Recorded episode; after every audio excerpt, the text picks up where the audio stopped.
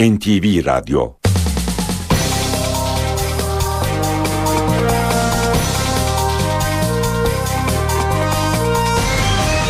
İşe giderken Mutlu sabahlar, iyi haftalar. Ben Aynur Altunkaş. Bugün 22 Nisan Pazartesi. İşe giderkenle karşınızdayız. Saat 9'a kadar Türkiye ve dünya gündemindeki gelişmeleri, gazete manşetlerini, spor haberlerini, piyasa verilerini, yol ve hava durumlarını aktaracağız. Önce gündemin öne çıkan başlıklarına bakalım.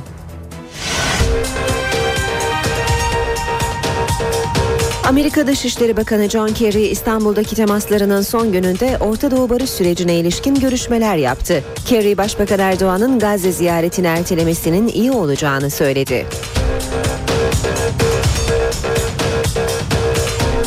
Filistin Devlet Başkanı Mahmut Abbas bugün İstanbul'da Cumhurbaşkanı Abdullah Gül'le, Ankara'da da Başbakan Erdoğan'la bir araya gelecek.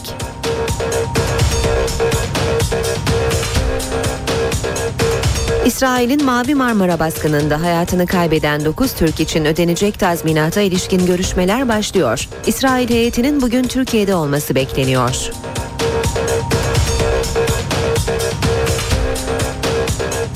Akil İnsanlar Heyeti'nin Akdeniz, Ege ve Marmara grubu çalışmalarına devam etti. Hatay'da Kadir İnanır'a ilgi büyüktü. Hülya Koçyiğit de İstanbul'da şehit ailelerini ziyaret etti.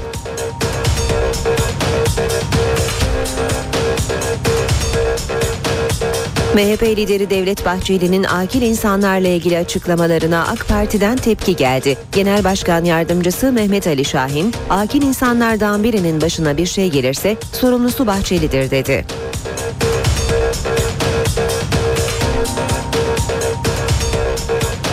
Üniversiteye giriş sınavının ikinci aşaması lisans yerleştirme sınavına müracaatlar bugün başlıyor. Son başvuru tarihi 29 Nisan.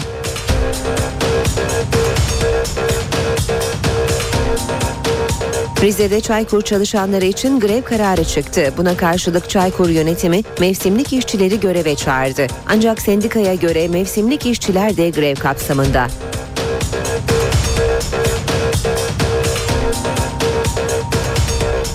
Alman havayolu şirketi Lufthansa'nın çalışanları grevde. Şirket 1500'den fazla uçuşun iptal edildiğini açıkladı.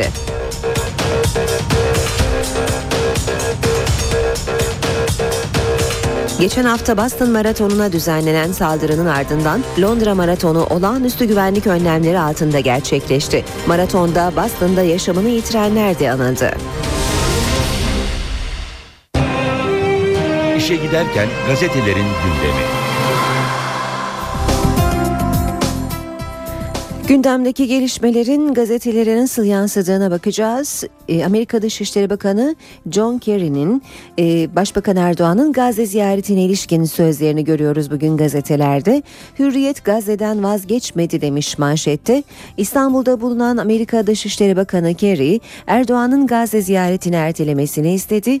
Ancak Başbakan Erdoğan programını değiştirmedi. Suriye toplantısına katılan John Kerry, gazetecilere Gazze ziyaretiyle ilgili görüş görüşlerini Başbakan Erdoğan'a ilettiklerini belirtti. Kerry şöyle konuştu. Kendisi bizi hüsnü kabulle dinledi. Tabii ki başbakanın ne yapıp yapmayacağına karar verme hakkı var. Ancak ziyaretin zamanlaması yürüttüğümüz barış süreci için kritik. Tarafların dikkati dağılmamalı.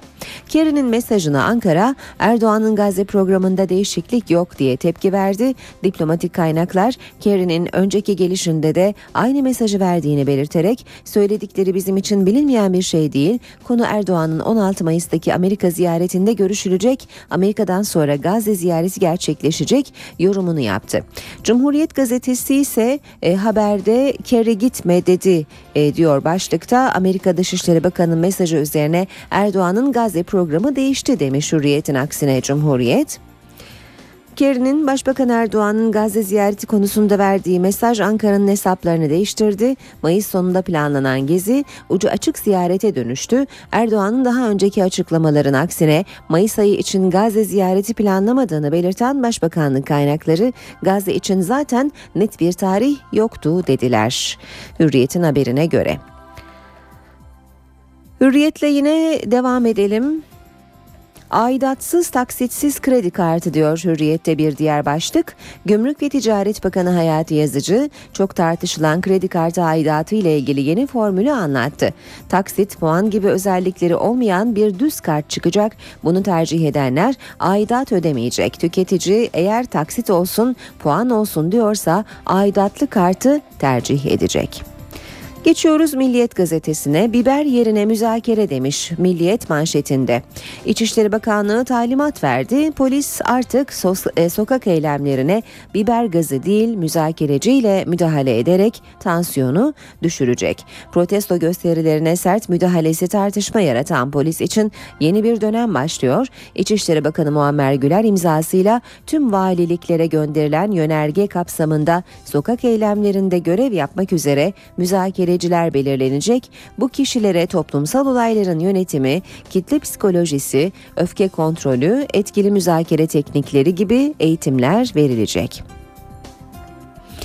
Devam ediyoruz. İsrail üs isteyip füze teklif edecek başlığıyla Mavi Marmara özrünün ardından tazminat için Ankara'ya heyet gönderen İsrail'in bu görüşmeler sırasında sürpriz bir teklifte bulunacağı iddia edildi. İngiliz The Sunday Times gazetesinin haberine göre İsrail İran'a karşı Ankara'daki Akıncı hava üssünü kullanmak istiyor. Karşılığında da Türkiye'ye gelişmiş füze ve istihbarat sistemi verecek. Akıncı üssü 1996'ya kadar Amerika'nın kullanımındaydı.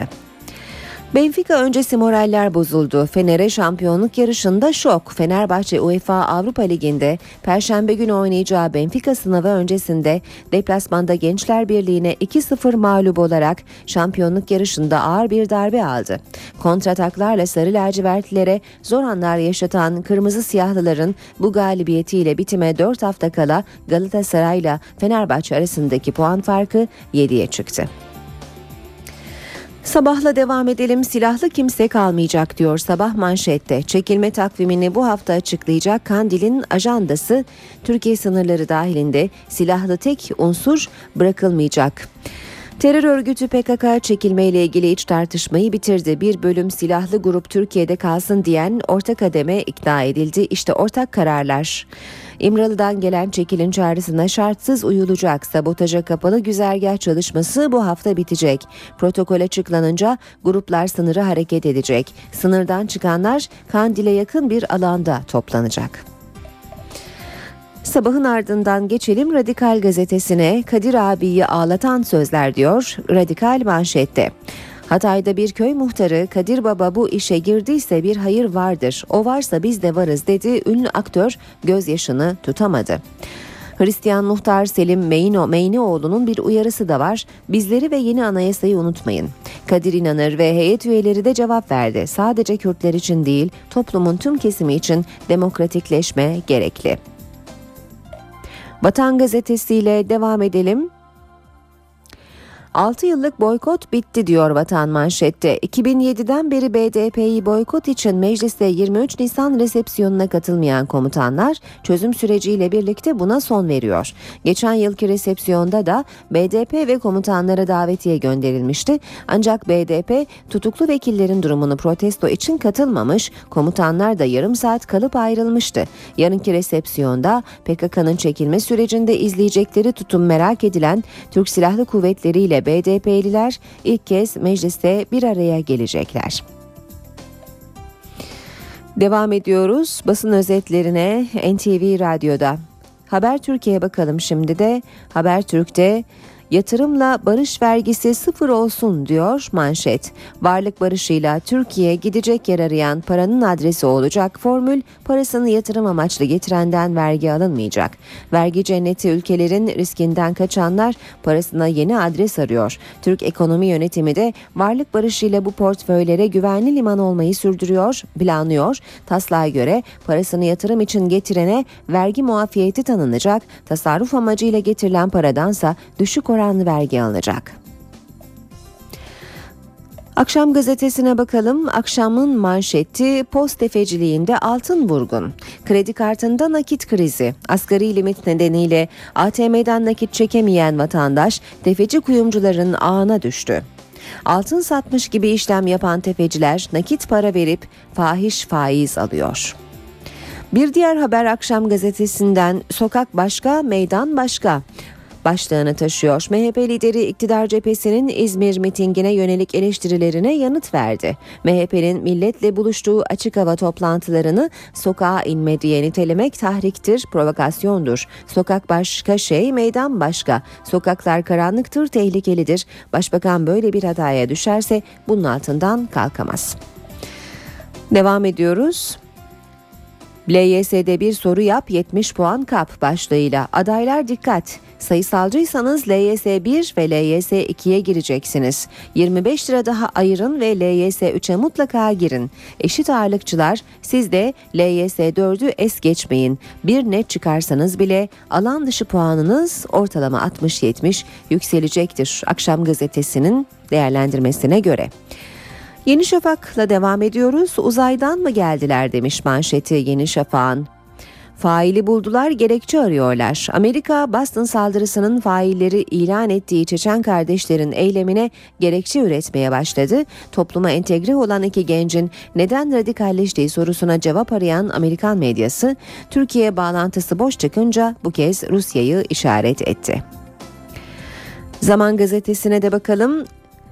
150 bin Suriyelinin yaşadığı çölün ortasındaki Zatari kampından notlar var zamanda taşıma suyla ayaktalar başlığını taşıyor haber. Ürdün'e sığınan 460 bin Suriyeliden 150 bini Zatari kampında yaşıyor. Ancak burada hayat şartları oldukça çetin. En temel ihtiyaç maddesi su bile sınırlı şekilde verilebiliyor. Bu sebeple birçok mülteci evlerin yakılarak insanların öldürüldüğü, ekmek kuyruğunda bekleyenlerin bombalandığı Suriye'ye dönmek istiyor. Türkiye ve dünya gündeminin öne çıkan gelişmelerine bakacağız. Amerika Birleşik Devletleri Dışişleri Bakanı John Kerry İstanbul'daki temaslarının son gününde Orta Doğu barış sürecine ilişkin görüşmeler yaptı. Başbakan Erdoğan'ın Gazze ziyaretini ertelemesi iyi olur diyen Kerry, Türkiye-İsrail yakınlaşmasını da değerlendirdi. Mayıs sonu gibi bizler de Gazze'de olacağız. Başbakan Recep Tayyip Erdoğan'ın Gazze ziyareti için önce Nisan sonra da Mayıs sonu telaffuz edildi ama Amerikan yönetiminden ziyaretin ertelenmesi yönünde mesaj geldi. Amerika Birleşik Devletleri Dışişleri Bakanı John Kerry bu mesajı İstanbul'da verdi. Biz Başbakan Erdoğan'a bunun ertelenmesinin daha iyi olacağını ve bazı nedenlerle bu ziyaretin şu anda gerçekleşmemesi gerektiğini düşündüğümüzü ifade ettik. Tarafların dikkatinin dışarıdan mümkün olduğunca az dağıtılmasını istiyoruz. Dolayısıyla bu ziyaret için doğru koşulların beklenmesinin daha yararlı olacağını düşünüyoruz. Kerry, Başbakan Recep Tayyip Erdoğan'ın bu öneriyi olumlu karşılayarak dinlediğini söyledi. I think the Prime Minister listened very Başbakanın bu konuda çok düşünceli ve hassas olduğunu düşünüyorum. Gerekirse Washington'a geldiğinde bu konuda ayrıca görüşülebilir. Amerikan Dışişleri Bakanı iki ay içinde üçüncü kez geldiği İstanbul'da önce Filistin lideri Mahmut Abbas ardından Dışişleri Bakanı Ahmet Davutoğlu ile görüştü. Türkiye-İsrail yakınlaşması da gündemindeydi.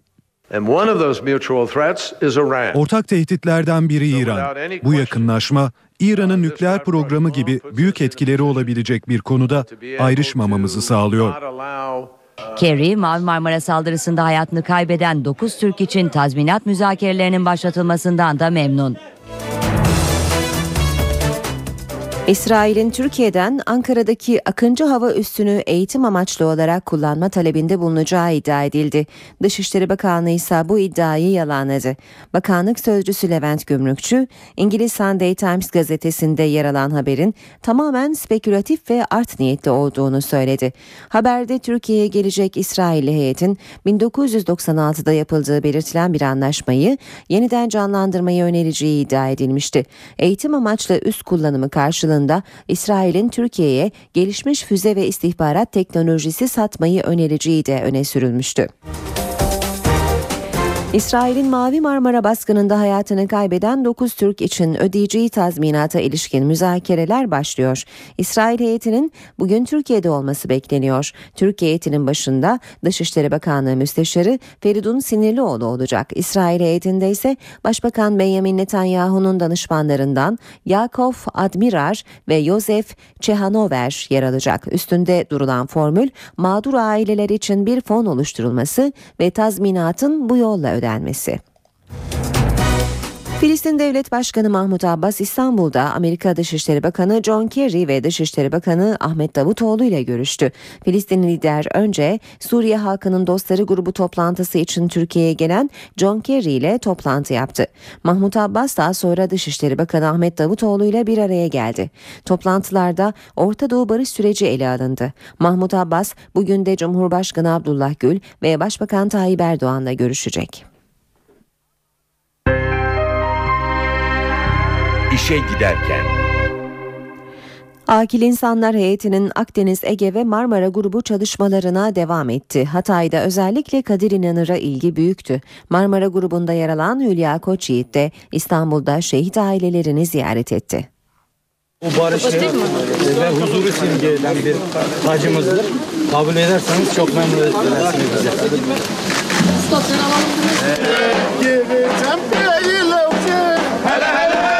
Akil İnsanlar Akdeniz Bölgesi heyeti Hatay'da renkli karşılandı. Kadir İnanır büyük ilgi gördü.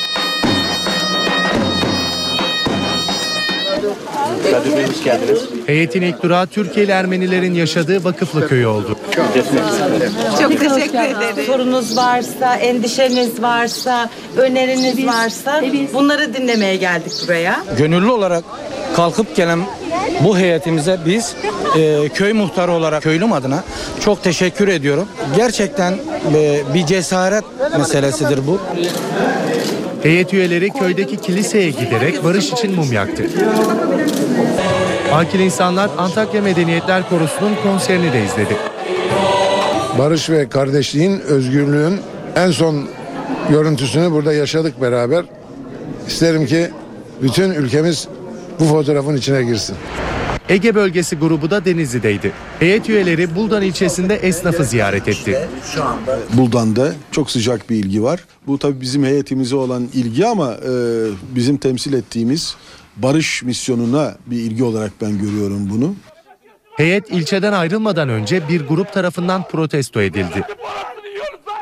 Akil İnsanlar Heyeti Marmara grubu üyeleri ise İstanbul'da bazı şehit ailelerini dinledi. bu ülkede yaşayacağız, bir birlikte yaşayacağız. Ee, bu nedenle onların da fikirlerini almak için buradayız. Hakikaten. Hülya Koçyiğit şehit askerlerin eşyalarını incelerken duygusal anlar yaşadı.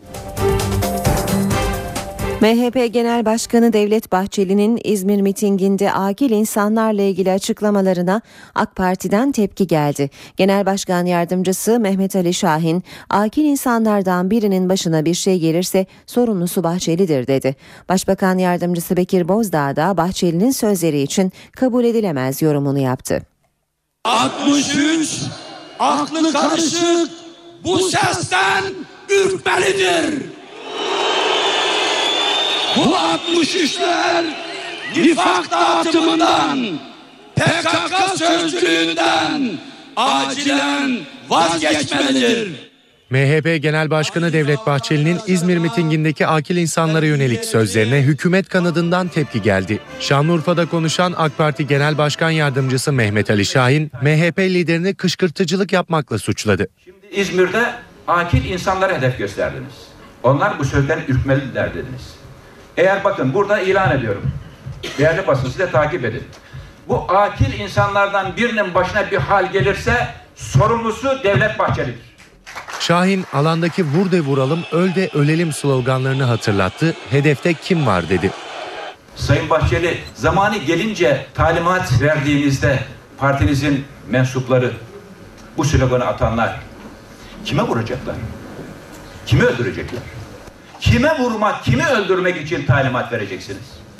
Bahçeli'nin sözlerine bir tepki de Başbakan Yardımcısı Bekir Bozdağ'dan geldi. Kanı durdurmak ortak paydasında birleşmiş insanlarımıza bu noktada küfürler, hakaretler, saygısızlıklar yapılması asla kabul edilemez. Sayın Bahçeli ve ekibi e, hakaret yerine eğer varsa söyleyecek sözleri onları buyursun söylesin.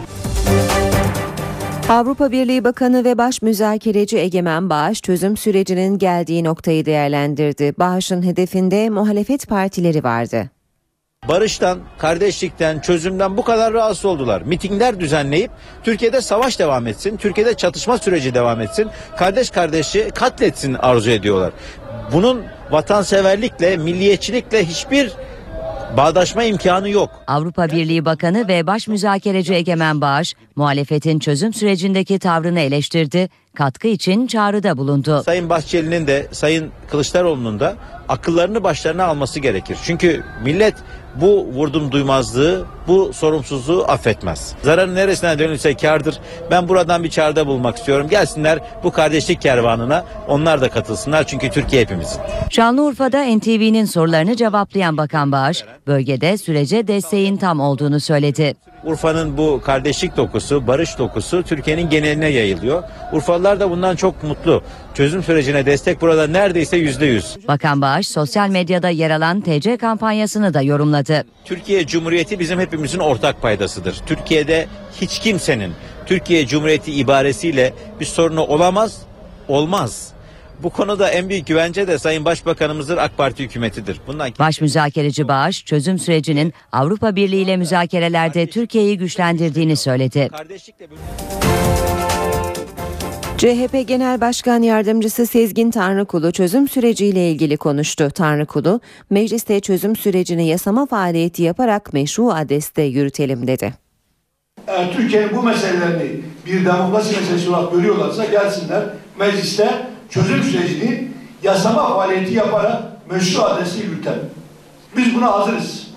Bunun için kimseye pazarlık yapmaya gerek yok. Kimseye gitmelerine gerek yok. Bir şeyi beklemelerine gerek yok. Haziran'ın, Temmuz'u, Ağustos'u falan beklemelerine gerek yok. Bunda bu sorunlar Türkiye'de var mı? Bize göre var. O zaman Başbakan bize güven, bana güvenin demesinden daha öte kimse kimseye güvenmek zorunda değil. Biz meclise güveniriz. Yurttaşlarımızın temel haklarının mecliste yasalarla güvence altına almasını savunuruz. Yarın kutlanacak 23 Nisan Ulusal Egemenlik ve Çocuk Bayramı'nda bu yıl çözüm süreci etkili olacak. 23 Nisan'da saat 14'te Meclis Başkanı Cemil Çiçek'in yöneticiyi genel kurul özel oturumunda 4 siyasi partinin liderleri konuşacak. Liderlerin konuşmalarının ana gündem maddesinin çözüm süreci olması bekleniyor. Geçen yıl 23 Nisan Ulusal Egemenlik ve Çocuk Bayramı'nda şehit haberleri nedeniyle iptal edilen meclis resepsiyonu da bu yıl gerçekleşecek. Meclis Başkanı Cemil Çiçek'in ağırlayacağı siyasetçiler sürecin gidişatı ile ilgili son değerlendirmelerini resepsiyonda yapacaklar. İşe giderken de birlikteyiz saat 7.30 kısa bir ara vereceğiz. Aranın ardından da İstanbul, Ankara ve İzmir'in trafik notlarına ve gazetelerin spor sayfalarına bakacağız. Araya çıkıyoruz ama gündemin başlıklarını da hatırlatalım.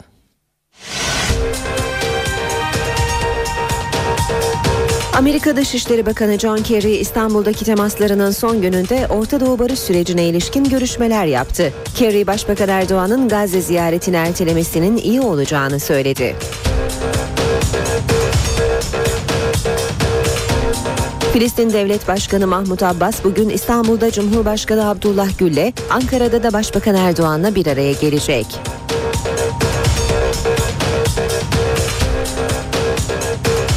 İsrail'in Mavi Marmara baskınında hayatını kaybeden 9 Türk için ödenecek tazminata ilişkin görüşmeler başlıyor. İsrail heyetinin bugün Türkiye'de olması bekleniyor.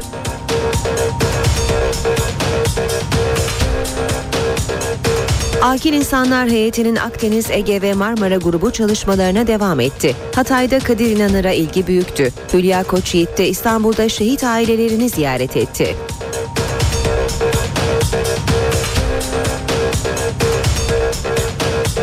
MHP lideri Devlet Bahçeli'nin akil insanlarla ilgili açıklamalarına AK Parti'den tepki geldi. Genel Başkan Yardımcısı Mehmet Ali Şahin, akil insanlardan birinin başına bir şey gelirse sorumlusu Bahçeli'dir dedi.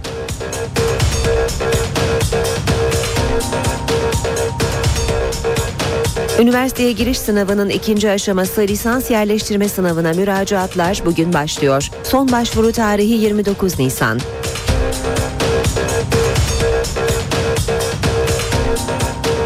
Rize'de Çaykur çalışanları için grev kararı çıktı. Buna karşılık Çaykur yönetimi mevsimlik işçileri göreve çağırdı. Ancak sendikaya göre mevsimlik işçiler de grev kapsamında.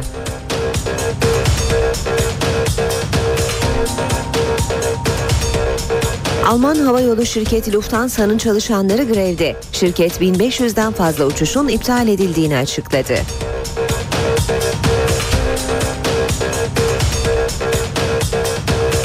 Geçen hafta Boston Maratonu'na düzenlenen saldırının ardından Londra Maratonu olağanüstü güvenlik önlemleri altında gerçekleşti. Maratonda Boston'da yaşamını yitirenler de anıldı.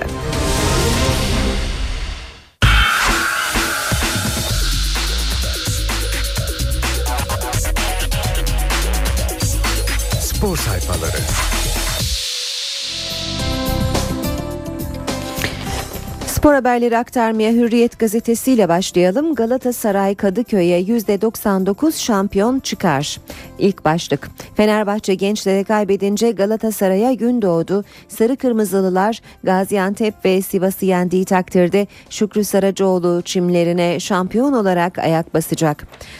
İki kafada yıkıldı diyor Hürriyet. Aykut ve Flemings'in kafa golleri Fenerbahçe'ye hem maçı hem şampiyonluk umutlarını kaybettirdi. Fenerbahçe'nin ışığı Ankara'da söndü. Başkentteki şok gollere cevap veremeyen Sarı Lacivertliler bitime 4 hafta kala lider Galatasaray'ın 7 puan gerisinde kaldı. Benfica sınavı öncesi moraller bozuldu. Başınızı dik tutun. Maç sonunda matem havasındaki Fenerbahçe soyunma odasındaki sessizliği Aykut Kocaman'ın bu sözleri bozdu. Teknik direktör Kocaman maç sonrası bir hayli üzüntülüydü. Kocaman Benfica maçına konsantre olmaları gerektiğini söyledi. Hürriyetten aktarmaya devam edelim. Saha içinde ve dışında bırakmazlar. Aykut Kocaman'ın sözleri Galatasaray'ın 4 haftada şampiyonluğu yitirmesi zor diyor Kocaman. Fenerbahçe Teknik Direktörü Galatasaray'ın bu saatten sonra saha içinin yanı sıra şampiyonluğu saha dışında da bırakmayacağını, bununla ilgili açıklamayı önümüzdeki günlerde yapacağını söyledi. 11 kişiyle gol yediler. Gençler Birliği'nin Fenerbahçe'ye attığı ilk golü ceza sahası içinde bulunan 11 sarı lacivertli futbolcudan hiç kimse Aykut Demir'e müdahale etmeyip izlemekle yetindi. Avrupa Ligi'nde final yolu gözleyen Kanarya'nın defansı amatörce bir gol yedi. Devam edelim yine Hürriyet gazetesinden aktarmaya. Fernandez'i kamplar delirtti. Menajeri Mendez'i arayan Portekizli Mersin ve Akisar kamplarının moralini bozduğunu söyledi. Akisar'a karşı niye oynamadığı tartışılan Manuel Fernandez, kümede kalma mücadelesi veren takımlarla yapılan maçlar öncesi girilen kampların motivasyonunu bozduğunu söyledi. Fenerbahçe'den sonrası yalan. Beşiktaş Fenerbahçe'yi son saniyede yıkarken şampiyonluk şarkıları söylüyordu ama Kartal derbi galibiyeti sonrası 6 maçta, maçta 3 kez mağlup oldu. İşte o dört lejyoner. Aybaba'nın Beşiktaş'taki günleri sayılı. Yeni hoca ise kesinlikle yabancı olacak. Siyah beyazlı yönetim şimdiden hoca arayışlarına başladı. Fikret Orman ve yönetimi yerli hocaya sıcak bakmıyor. Düşünülen isimler arasında ise Türkiye'ye aşina isimlerin olması dikkat çekiyor. Bu isimler Zico, Slaven Bilic, Ricard ve Erik Gerets olarak sıralanmış. Hürriyet gazetesinin haberinde. Belediye kendi çukuruna düştü. Gaziantep İstanbul Büyükşehir Belediye deplasmanında 3 puanı 3 yabancısının golleriyle aldı. Ve turu Antep'te atabiliriz. Galatasaray'da şampiyonluk şarkıları söylenmeye başlandı. Ligin bitimine 4 hafta kala ezeli rakibinin 7 puan önünde olan Cimbom'da kutlama için pazar günü Gaziantep deplasmanında kazanma ve Sarı Lacivertlilerin evinde Kayseri Spor'a kaybetmesi hesapları yapılıyor. Spor haberleri aktarmaya Milliyet gazetesiyle devam edelim. Milliyet'ten okuyacağımız ilk başlık benden bu kadar. Fenerbahçe Gençler Birliği önünde diz çöktü. 4 hafta kala lider Galatasaray'ın 7 puan gerisine düştü. Sarı lacivertli takım Ankara'daki mücadeleye etkili başladı. Ancak Aykut'un şok kafa golüyle sarsıldı. Konuk takım beraberlik için bastırdı. Bu kez Flemings'in kafası ağlara takıldı. İkinci yarıda oyunu döndürme çabaları sonuç vermeyince Fenerbahçe'nin şampiyonluk şansı mucizelere kaldı. Fenerbahçe vazgeçmez. Dirk Kuyt büyük hayal kırıklığı yaşadıklarını söyledi. Oluşan puan farkı fazla olsa da Fenerbahçe hiçbir zaman vazgeçmez. Kalan maçlara asılacağız dedi. Kocaman mesajlar. Fenerbahçe'nin hocası şampiyonluğun çok zora girdiğini belirtirken Galatasaray'a yüklendi. Rakibimiz saha içiyle ve saha dışıyla 7 puanlık farkı kapattırmaz. Söylenecek şeyleri Benfica maçı nedeniyle rezerv tutuyorum dedi. Milliyetten okumaya devam ediyoruz.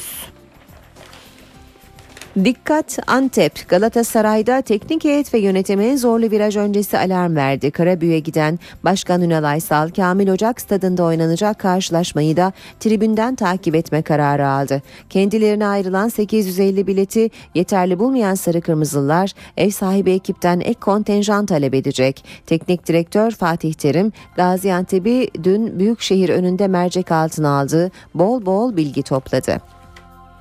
Bursa Spor'un batajası var. Yeşil Beyazlılar Antalya deplasmanında Arjantinli yıldızıyla zafere ulaştı Kasımpaşa'ya dördüncülük koltuğunu bırakmadı. Sonuna kadar Aybaba, Beşiktaş Başkanı Orman, Teknik Direktör Aybaba ile sezonu tamamlayacak. İbrahim Altınsay'ı da yeni yönetime dahil etmek isteyen Orman'ın disiplinli bir Alman teknik adamla devam etmek istediği, olmazsa İngilizlere yöneleceği belirtildi. Açılış Arkas'tan. Acıbadem Erkekler Voleybol Ligi'nde normal sezonu lider bitiren Arkas Spor taraftarı önünde Halkbanka şans tanımadı. Final serisinde 1-0 öne geçerek şampiyonluk yolunda ilk adımı attı. Kusursuz fırtına. Galatasaray Medical Park fırtınası Royal Halı Gaziantep deplasmanında da esti. Sarı kırmızılı ekip zorlu geçmesi beklenen deplasmanda 25 sayı farkla kazanarak ardarda dördüncü galibiyetini elde etti. Liderliğini perçinledi. Ve son başlık kadınlarda klasik final. Kadınlar 1. Ligi Playoff yarı final serisinin 4. maçında Galatasaray İstanbul Üniversitesi'ni deplasmanda 52-72 devirdi ve durumu 3-1 yaparak finale yükseldi. Bitiriyoruz böylece spor haberlerini Türkiye ve gün, dünya gündemine yakından bakmaya devam edelim. İşe giderken Rize'de toplu iş sözleşmesi görüşmeleri olumsuz sonuçlandı. 10 bin Çaykur çalışanı için grev kararı çıktı. Çaykur yönetimi ise mevsimlik işçileri göreve çağırdı. Ancak sendikaya göre mevsimlik işçiler de grev kapsamında. Çaykur Genel Müdürü İmdat Sütlüoğlu'ndan tepkili bir açıklama geldi. Çaykur'un çay almaması halinde burada 9, 10 şiddetinde deprem olur. Herkes bu enkazın altında kalır ifadesini kullandı. Rize'de Çaykur çalışanları için grev kararı çıktı. Çaykur yönetimi mevsimlik işçileri göreve çağırdı. Grev kararı sendika ile Çaykur yönetimini karşı karşıya getirdi. Toplu iş sözleşmesi görüşmeleri anlaşmazlıkla sonuçlanınca sendika 10 bin işçiyi kapsayan grev kararı aldı. Çaykur yönetimi de bunun üzerine 7200 mevsimlik işçiyi yaş çay kampanyasının başlamasına 20 gün kala mesaj göndererek göreve çağırdı. Sendika yönetimi bu karara tepki gösterdi. Bu işçilerin de greve dahil olduğunu savundu. Sendika olarak biz bundan memnun oluruz. Kendilerine de teşekkür ederiz. Demek ki bir gün bile çalışmayı çok gören, bazen 180 gün şey e, pardon 120 günü 121 gün yapmayan Çaykur kardeşlerimizi 15 gün önceden 20 gün önceden çağırıp işbaşı yaptırabiliyormuş bir inisiyatif kullanabiliyor, kullanabiliyormuş. Çaykur Genel Müdürü İmdat Sütlüoğlu grev kararını çok sert sözlerle eleştirdi. Sendika ben kavga etmeye devam edeceğim diyorsa çok açık ve net söylüyorum bu işin altında kalır. Bu sendikacılık açısından da doğru bir şey değil. Burada 9-10 şiddetinde deprem olur. Çaykur'un çay almaması durumunda. Her taraf yıkılır ve herkes bu enkazın altında kalır. Anlaşma sağlanamazsa Çaykur'a bağlı 58 işletmede greve gidilecek. Üniversiteye giriş sınavının ikinci aşaması lisans yerleştirme sınavına başvurular bugün başlıyor. 29 Nisan'a kadar sürecek başvurular internet ya da herhangi bir başvuru merkezi aracılığıyla yapılabilecek. Başvuru süresi uzatılmayacak. Adaylar 5 LYS'den hesaplanmasını istedikleri puan türüne göre istediği sınavlara girebilecek. Her bir sınav için 25 lira ücret yatırılacak. LYS 15-16 Haziran'la 22 ve 23 Haziran günlerinde yapılacak. Eski başbakanlardan Adnan Menderes'in avukatı Burhan Apaydın dün son yolculuğuna uğurlandı. Apaydın önemli ceza davalarında yaptığı sıra dışı savunmalarla tanınıyordu. 89 yaşında hayata veda eden Burhan Apaydın Teşvikiye Camii'nde düzenlenen törenle uğurlandı. Eşi Beyhan Apaydın taziyeleri kabul etti. Adnan Menderes idam edildiği zaman zindanda oluşu ve onun son savunmasını yapamayışını hayatı boyunca unutmadı. Burhan Apaydın 63 yılda tam 2000 davaya baktı. Eski Başbakan Adnan Menderes'in avukatlığını yapan Apaydın geçen yıl meclis başkanlığına başvurarak 51 yıl sonra müvekkiline iadeye itibar istedi. Birinci Adalet Partisi hükümetinin kurulmasında aktif rol oynadı. Vatansever, soğukkanlı, hukuk bilimini içinde kavramış bir büyük ustaydı. Meclise dilekçe gönderdi. Mahkemenin iptal edilmesi için. Yani sonuna kadar ayakta durdu ve e, savunmasını devam etti. Apaydın gazetecilerden oyunculara kadar hemen her ifade özgürlüğü davasında savunma tarafında yer aldı. Burhan abi çok önemli bir hukuk adamı. Orhan Apaydın da öyle kardeşi de. İkisi de benim 1980 döneminden 88'e kadar bütün davalarıma bakan iki dostumdu. Onların sayesinde varsam varım. Burhan Apaydın Zincirlikuyu mezarlığında toprağa verildi. Türkiye-Ermenistan sınırının sıfır noktasındaki antik kenti UNESCO'nun kültür mirası olmaya aday. Kars'ın Ocaklı Köyü sınırları içinde yer alan ve yıllarca harabe olarak kalan Ani'de restorasyon çalışmaları devam ediyor. Katedrali, yarısı yıkık kilisesiyle Anadolu'da bir ortaçağ şehri. Kars'ın en önemli tarihi hazinesi. Konumu itibariyle de birçok medeniyetin geçiş noktası. Nehrin karşı tarafı Ermenistan, burası Türkiye. Bulunduğumuz nokta ise Ermenistan'ın bir zamanlar başkenti olan Ani. Yıllar burayı bir hayli yıpratmış. Ancak buranın yeniden canlanması için çalışmalar sürüyor. Geçmişin en yaşlı tanıklarından Ani, Ermenistan tarafındaki taş ocakları dinamitle patlatıldığı için yıllarca hasar gördü. Şimdi onu ayağa kaldırmak ustalara düşüyor. NTV Radyo Herkese yeniden günaydın. Ben Aynur Altunkaş. Birazdan hava durumunu Gökhan Abur'la konuşacağız. Önce gündemin başlıklarını hatırlayalım.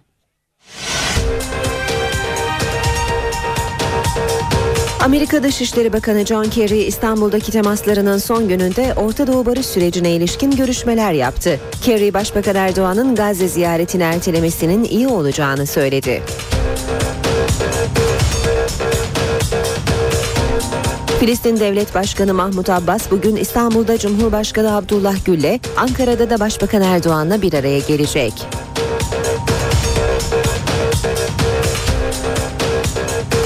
İsrail'in Mavi Marmara baskınında hayatını kaybeden 9 Türk için ödenecek tazminata ilişkin görüşmeler başlıyor. İsrail heyetinin bugün Türkiye'de olması bekleniyor.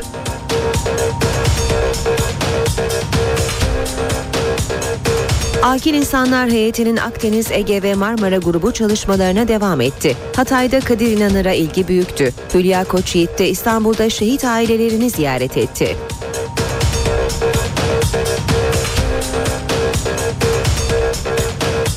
MHP lideri Devlet Bahçeli'nin akil insanlarla ilgili açıklamalarına AK Parti'den tepki geldi. Genel Başkan Yardımcısı Mehmet Ali Şahin, akil insanlardan birinin başına bir şey gelirse sorumlusu Bahçeli'dir dedi.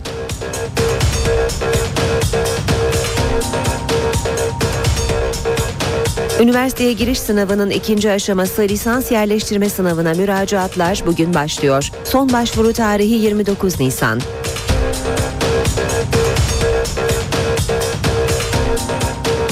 Rize'de Çaykur çalışanları için grev kararı çıktı. Buna karşılık Çaykur yönetimi mevsimlik işçileri göreve çağırdı. Ancak sendikaya göre mevsimlik işçiler de grev kapsamında.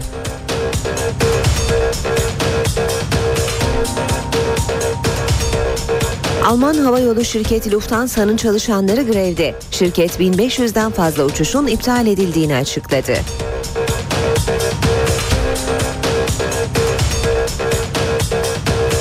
Geçen hafta Boston Maratonu'na düzenlenen saldırının ardından Londra Maratonu olağanüstü güvenlik önlemleri altında gerçekleşti. Maratonda Boston'da yaşamını yitirenler de anıldı.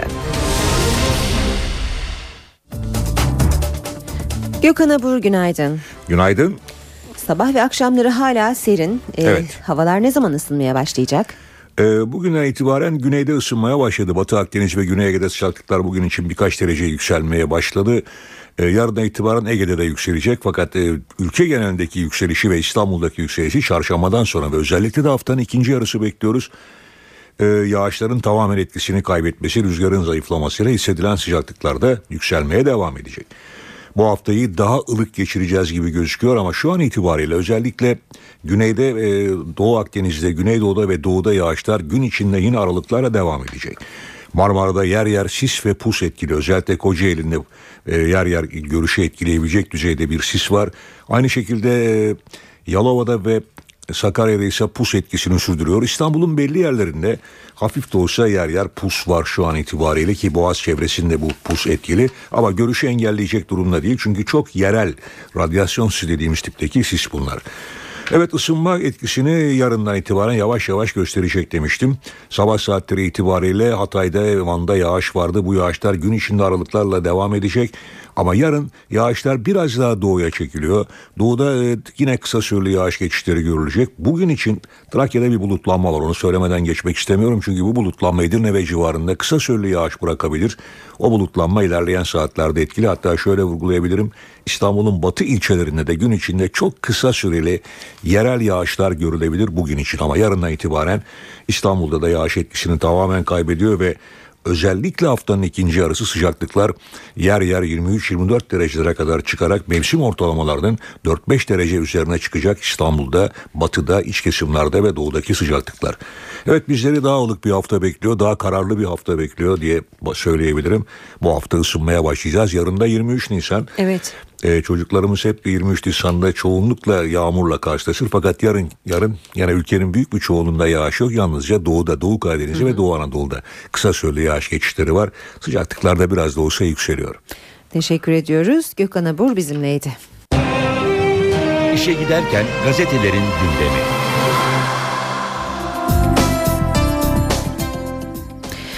Amerika Dışişleri Bakanı John Kerry'nin e, Başbakan Erdoğan'a Gazze ziyareti konusunda yaptığı uyarıyı görüyoruz bugün başlıklarda. Hürriyet gazetesi Gazze'den vazgeçmedi demiş manşetinde. Erdoğan e, İstanbul'da bulunan Amerika Dışişleri Bakanı Kerry Erdoğan'ın Gazze ziyaretini ertelemesini istedi ancak Başbakan Erdoğan programını değiştirmedi. Başbakanın ne yapıp yapmayacağına karar verme hakkı var ancak ziyaretin zamanlaması yürüttüğümüz barış süreci için kritik tarafların dikkati dağılmamalı. Uyarısı yaptı Kerry. Kerry'nin mesajına Ankara Erdoğan'ın Gazze programında değişiklik yok diye tepki verdi. Diplomatik kaynaklar Kerry'nin önceki gelişinde de aynı mesajı verdiğini belirterek söyledikleri bizim için bilinmeyen bir şey değil. Konu Erdoğan'ın 16 Mayıs'taki Amerika ziyaretinde görüşülecek. Amerika'dan sonra Gazze ziyareti gerçekleşecek yorumunu yaptılar. Cumhuriyet gazetesi ise haberinde Amerika Dışişleri Bakanı'nın mesajı üzerine Erdoğan'ın Gazze programı değişti diyor. Kerry'nin Başbakan Erdoğan'ın Gazze ziyareti konusunda verdiği mesaj Ankara'nın hesaplarını değiştirdi. Mayıs sonunda planlanan gezi ucu açık ziyarete dönüştü. Erdoğan'ın daha önceki açıklamaların aksine Mayıs ayı için Gazze ziyareti planlamadığını belirten Başbakanlık kaynakları Gazze için zaten net bir tarih yoktu dediler. Cumhuriyetle devam edelim. Risk üstüne risk diyor ee, bir başka başlıkta Cumhuriyet. IMF'ye göre küresel kriz bir türlü atlatılamıyor. Yeni tehlikeler kapıda bekliyor. IMF'nin politikalarının oluşturulduğu Uluslararası Para ve Finans Komitesi küresel ekonomide eski risklerin sürdüğünü üstelik yeni risklerin de ortaya çıktığını bildirdi.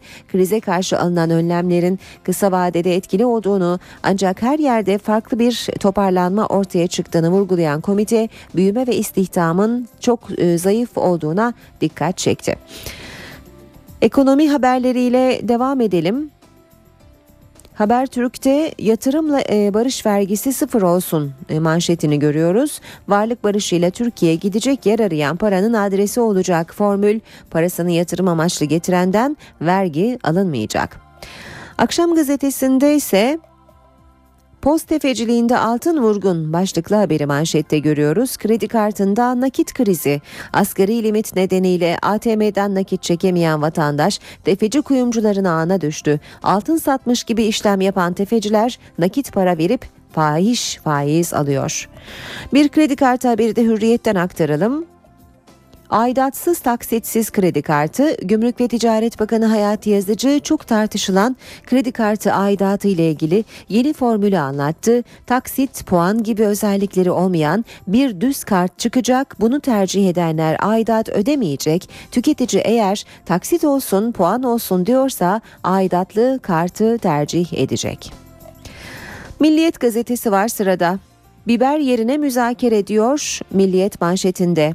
İçişleri Bakanlığı talimat verdi. Polis artık sokak eylemlerine biber gazı değil müzakereciyle müdahale ederek tansiyonu düşürecek. İçişleri Bakanı Muammer Güler imzasıyla tüm valiliklere yönerge gönderildiği ifade ediliyor. Haberde Müzakereciler belirlenecek toplumsal e, sokak eylemlerinde görev yapmak üzere bu kişilere toplumsal olayların yönetimi, kitle psikolojisi, öfke kontrolü, etkili müzakere teknikleri gibi eğitimler verilecek.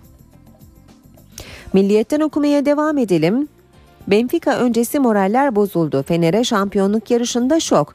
Fenerbahçe UEFA Avrupa Ligi'nde perşembe günü oynayacağı Benfica sınavı öncesinde deplasmanda Gençler Birliği'ne 2-0 mağlup olarak şampiyonluk yarışında ağır bir darbe aldı. Kontrataklarla sarı lacivertlilere zor anlar yaşatan kırmızı siyahların bu galibiyetiyle bitime 4 hafta kala Galatasaray ile Fenerbahçe arasındaki puan farkı 7'ye çıktı.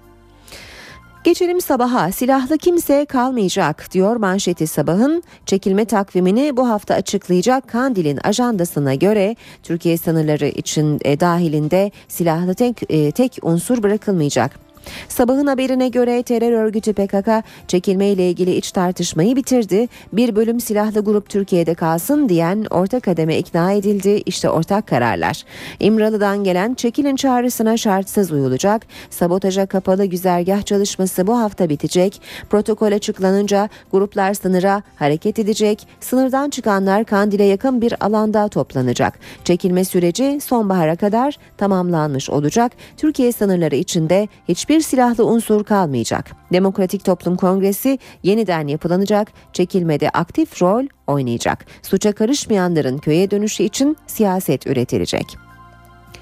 Akil insanlar heyetinin gezilerini de radikal manşete çekmiş Kadir abiyi ağlatan sözler başlığıyla Hatay'da bir köy muhtarı Kadir Baba bu işe girdiyse bir hayır vardır. O varsa biz de varız dedi. Ünlü aktör gözyaşını tutamadı. Akil insanlar dün Hatay'da e, köyleri dolaştı. Sünni, Alevi ve Ermeni muhtarlarla konuştu.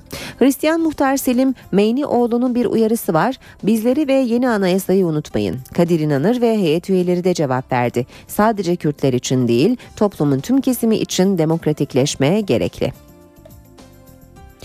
Vatan gazetesiyle devam edelim. 6 yıllık boykot bitti diyor vatanda manşette. 2007'den beri BDP'yi boykot için mecliste 23 Nisan resepsiyonuna katılmayan komutanlar çözüm süreciyle birlikte buna son veriyor. Geçen yılki resepsiyonda da BDP ve komutanlara davetiye gönderilmemişti. Ancak BDP tutuklu vekillerin durumunu protesto için katılmamış, komutanlar da yarım saat kalıp ayrılmıştı. Yarınki resepsiyonda PKK'nın çekilme sürecinde izleyecekleri tutum merak edilen Türk Silahlı Kuvvetleri ile BDP'liler ilk kez mecliste bir araya gelecek. Geçiyoruz Yeni Şafak'a.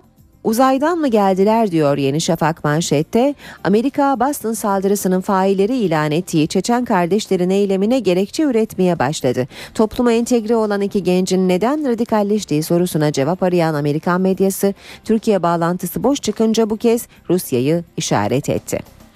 Zamanla bitireceğiz basın özetlerini. 150 bin Suriyelinin yaşadığı çölün ortasındaki Zatari kampından izlenimler var. Başlık taşıma suyla ayaktalar. Ürdün'e sığınan 460 bin Suriyeliden 150 bini Zatari kampında yaşıyor.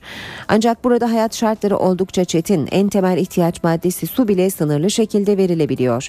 Bu sebeple birçok mülteci evlerin yakılarak insanların öldürüldüğü, ekmek kuyruğunda bekleyenlerin bombalandığı Suriye'ye dönmek istiyor. Ankara gündemi.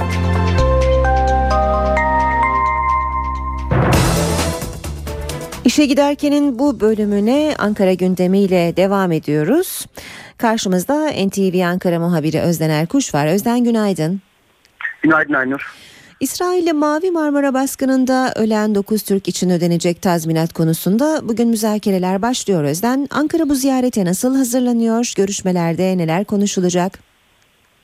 Aynur İsrail özür diledi. Sıra artık tazminatta Mavi Marmara saldırısında hayatını kaybeden 9 Türk için ödenecek tazminat konusunda müzakereler başlıyor. Başbakan Yardımcısı Bülent Arınç adın, e, hükümet adına müzakere sürecinin koordinasyon bakanı ama adres müzakerenin adresi Dışişleri Bakanlığı olacak. Türkiye heyetine Dışişleri Bakanlığı Müsteşarı Feridun Sinirlioğlu başkanlık edecek. İsrail heyetinde iki önemli isim var. Bunlardan biri Netanyahu'nun danışmanlarından Yakov Admiral, diğeri ise Joseph Çehanover saat 11 sularında İsrail heyetinin Dışişleri Bakanlığı'na gelmesiyle müzakerenin başlayacağını söyleyelim. Kapalı kapılar ardında gerçekleşecek müzakerede daha önce oluşturulan ve bir zemin ve uzlaşılan pek çok konu başlığı olması nedeniyle e, görüşmenin çok da uzamayacağı tahmin ediliyor. Tazminat konusunda üstünde durulan bir formül var. O formülde mağdur aileler için bir fon oluşturulması, tazminatların da bu yolla ödenmesi hassas bir süreç ve Türkiye bu süreci bir pazarlığa dönüştürmeden uluslararası hukuk çerçevesinde daha önce yaşanmış benzer olayları da temel olarak çözülmesi konusunda ısrarlı.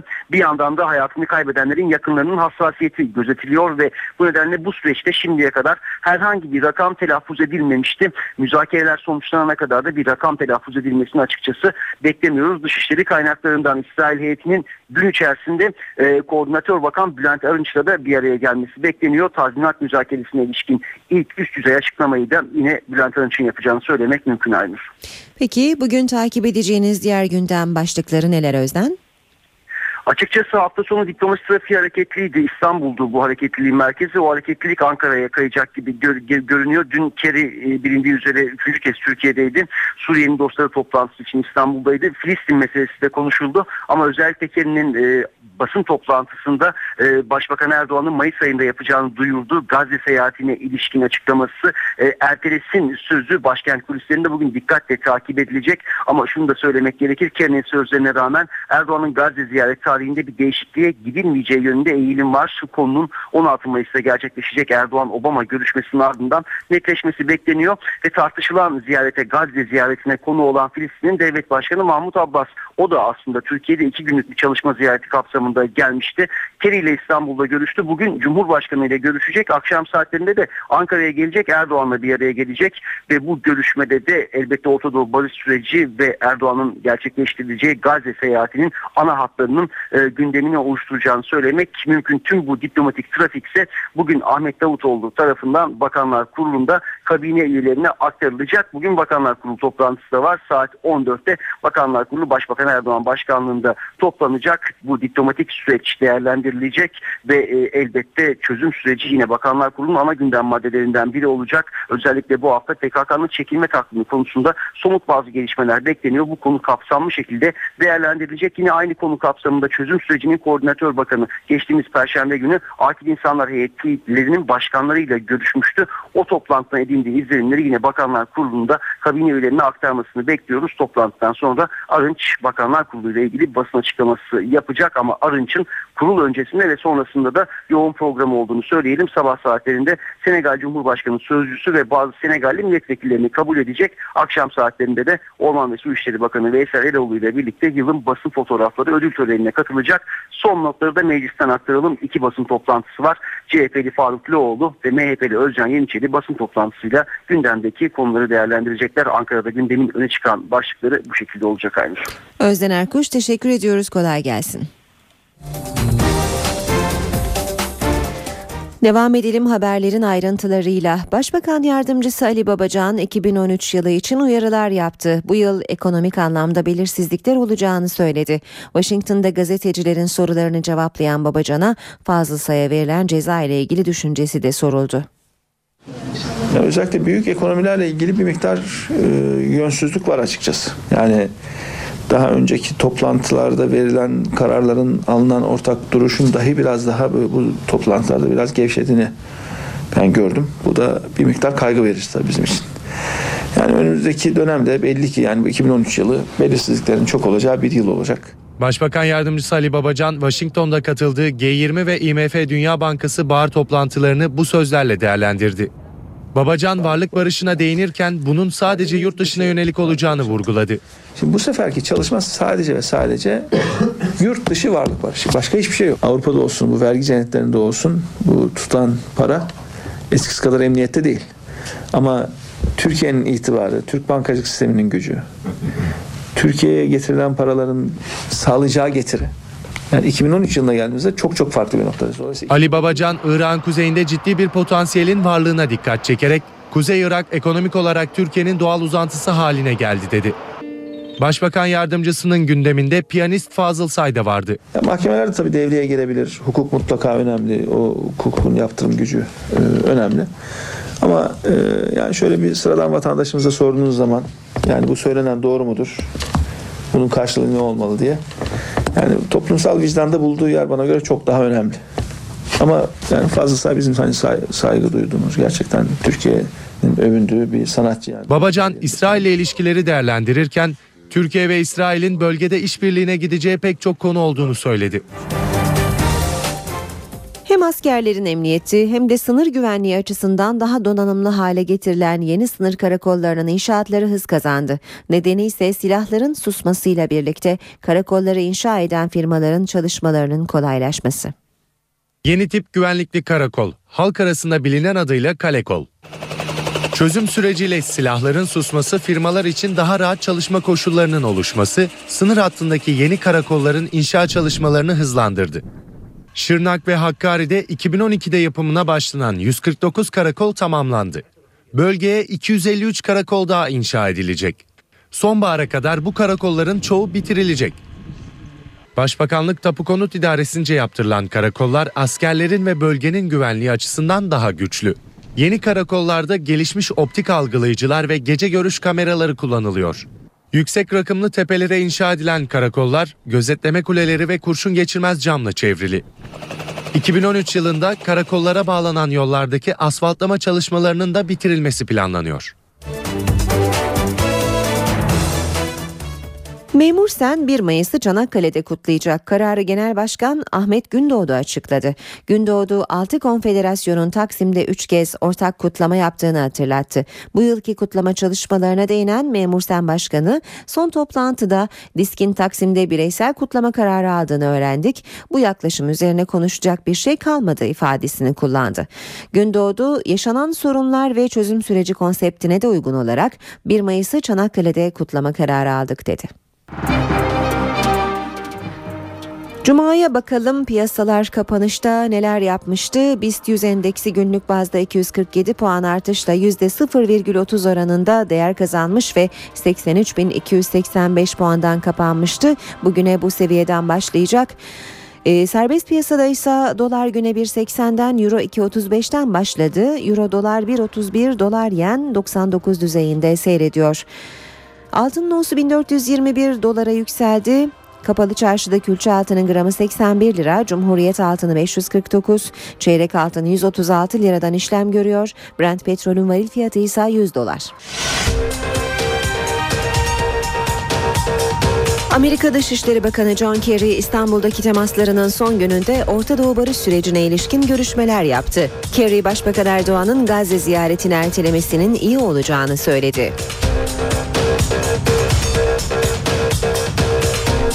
Filistin Devlet Başkanı Mahmut Abbas bugün İstanbul'da Cumhurbaşkanı Abdullah Gül'le, Ankara'da da Başbakan Erdoğan'la bir araya gelecek.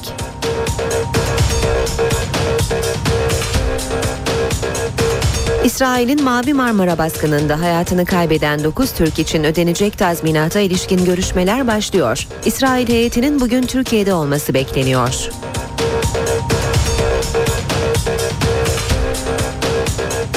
Akil İnsanlar Heyeti'nin Akdeniz, Ege ve Marmara grubu çalışmalarına devam etti. Hatay'da Kadir İnanır'a ilgi büyüktü. Hülya Koçyiğit de İstanbul'da şehit ailelerini ziyaret etti.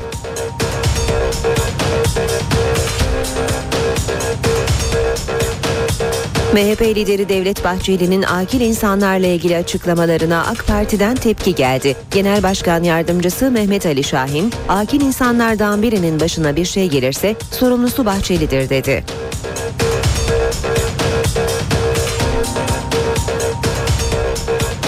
Üniversiteye giriş sınavının ikinci aşaması lisans yerleştirme sınavına müracaatlar bugün başlıyor. Son başvuru tarihi 29 Nisan.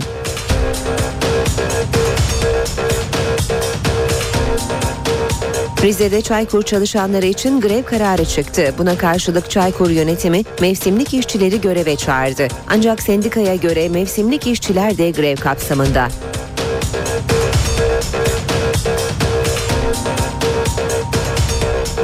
Alman havayolu şirketi Lufthansa'nın çalışanları grevde. Şirket 1500'den fazla uçuşun iptal edildiğini açıkladı.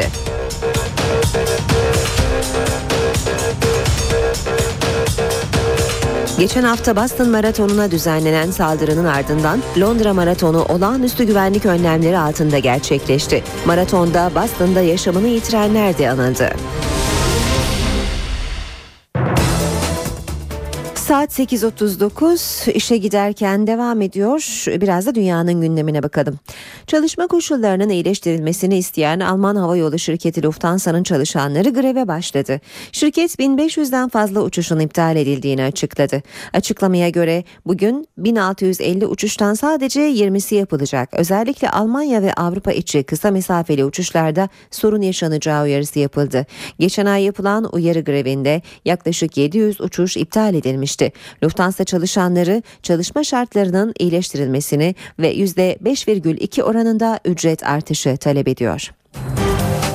Amerika Birleşik Devletleri'nde 3 kişinin öldüğü Boston Maratonu saldırısı ile ilgili soruşturma sürüyor. Cuma gecesi düzenlenen operasyonda yaralı olarak yakalanan zanlı Johar Çarnaev sorgulanacak. Ancak uzman ekip, ekip öncelikle zanlının iyileşmesi için bekliyor. 19 yaşındaki zanlının boğazından yaralandığı için konuşamadığı açıklandı. Amerikalı yetkililer zanlıyı sorgulayarak abiyle birlikte saldırıyı neden düzenlediklerini, olaya başkalarının da karışıp karışmadığını belirlemeyi umuyor. Bu arada FBI'ın 2011 yılında yabancı bir hükümetin talebi üzerine öldürülen Tamerlan Çarnaev'i sorguladığı ortaya çıktı. Herhangi bir terör faaliyetine karıştığı belirlenemeyen 26 yaşındaki Tamerlan Çarnaev'in serbest bırakıldığı bildirildi.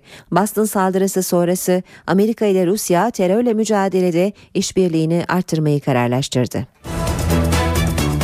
Boston Maratonu'na düzenlenen saldırının ardından Londra Maratonu olağanüstü güvenlik önlemleri altında gerçekleşti. Maratonda Boston'da yaşamını yitirenler de unutulmadı. Londra Maratonu Boston Maratonu'ndaki bombalı saldırıda hayatını kaybedenlerin anısına düzenlenen saygı duruşuyla başladı. Bu yıl 33.sü düzenlenen maratonda olağanüstü güvenlik önlemleri dikkat çekti. Yüzlerce polis güvenliği sağlamak için görev başındaydı. 36 bin kişinin katıldığı Londra Maratonu'nun erkekler ve kadınlar kategorisindeki birincileri Afrika kıtasından çıktı. Erkeklerde Etiyopyalı atlet Sergi Ekebe'de 42 kilometreyi 2 saat 6 dakika 4 saniyelik derecesiyle koşarak birinci oldu. Kadınlarda ise Kenyalı atlet Piricha Jeptu 2 saat 20 dakika 15 saniye ile varış çizgisini birinci geçmeyi başardı. Çin'in güneyindeki Sichuan eyaletinde hafta sonu meydana gelen 6,6 büyüklüğündeki depremde ölenlerin sayısı 200'ü aştı. 11 binden fazla da yaralı var. Yardım ekipleri ise zamana karşı yarışıyor. Çin'in Sichuan eyaletindeki depremde bilanço artıyor. Ölenlerin sayısı yükselirken yaralılar da binlerle ifade ediliyor. Üstelik yüzlercesinin durumu da ağır. Kurtulanlara yardım ulaştırmak için zamana karşı bir yarış var. Ancak deprem nedeniyle kapanan yollar bu süreci zorlaştırıyor. Kurtarma çalışmalarından sevindirici haberler de geliyor. Kurtarma ekipleri bir anne ile bebeğini depremden bir gün sonra enkazdan sağ çıkarmayı başardı. Yetkililer annenin durumunun iyi olduğunu ancak bebeğin ağır yaralandığını söylüyor. Depremde herkes bu kadar şanslı değildi. Yang Shanging babasını, kardeşini ve yeğenini kaybetti. Kardeşimi aramaya çalıştım ama ulaşamadım. Köye koştum ve kardeşimin evinin çöktüğünü söylediler. Kalabalık ailemi enkazdan çıkarmaya çalışıyordu ama başarılı olamadılar. Sichuan'da 2008 yılında meydana gelen 7,9 büyüklüğündeki depremde de 90 binden fazla kişi yaşamını yitirmişti.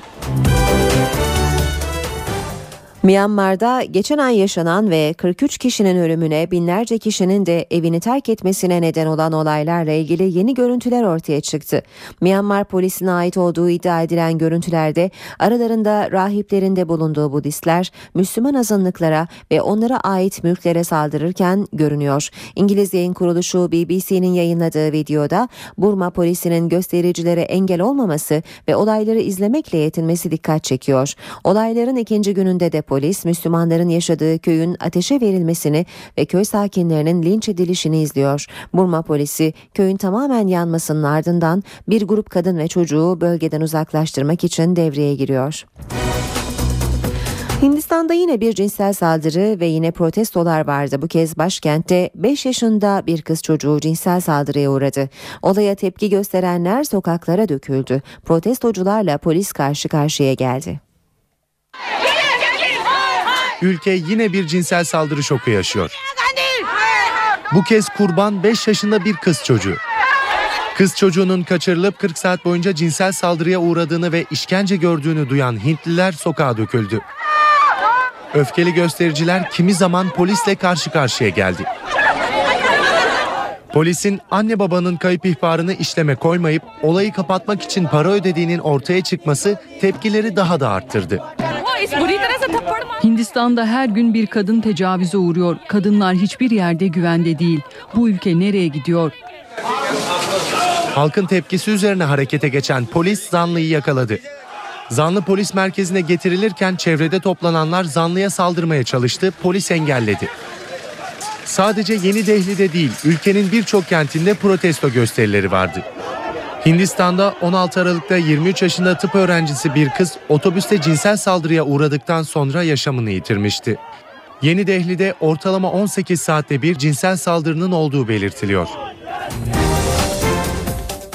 Fransa'da toplumu ikiye bölen eşcinsel evlilik yasa tasarısı yarın parlamentonun oylamasına sunulacak. Tasarıya karşı çıkanlar da destekleyenler de Paris sokaklarındaydı. Fransa'nın başkenti Paris, eşcinsellerin evlenmesinin önünü açacak yasa tasarısının oylanmasına saatler kala protesto gösterilerine sahne oldu.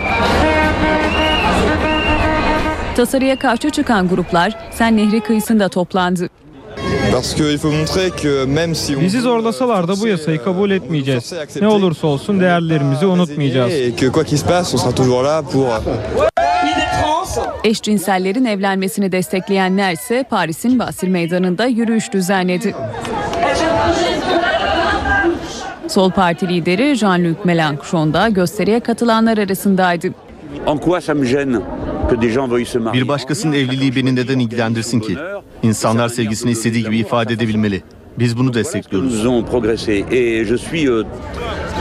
Fransa'da eşcinsel evliliğin yasalaşması Cumhurbaşkanı François Hollande'ın seçim kampanyasındaki vaatlerinden biriydi. Anketler Fransız halkının da tasarıyı desteklediğini gösteriyor. Eşcinsel evliliğin yasalaşmasını öngören tasarı yarın Fransız parlamentosunda oylamaya sunulacak. Bu haberle işe giderken sona eriyor. Ben Aynur Altunkaş. Gelişmelerle saat başında yeniden buluşmak üzere. Hoşçakalın. NTV Radyo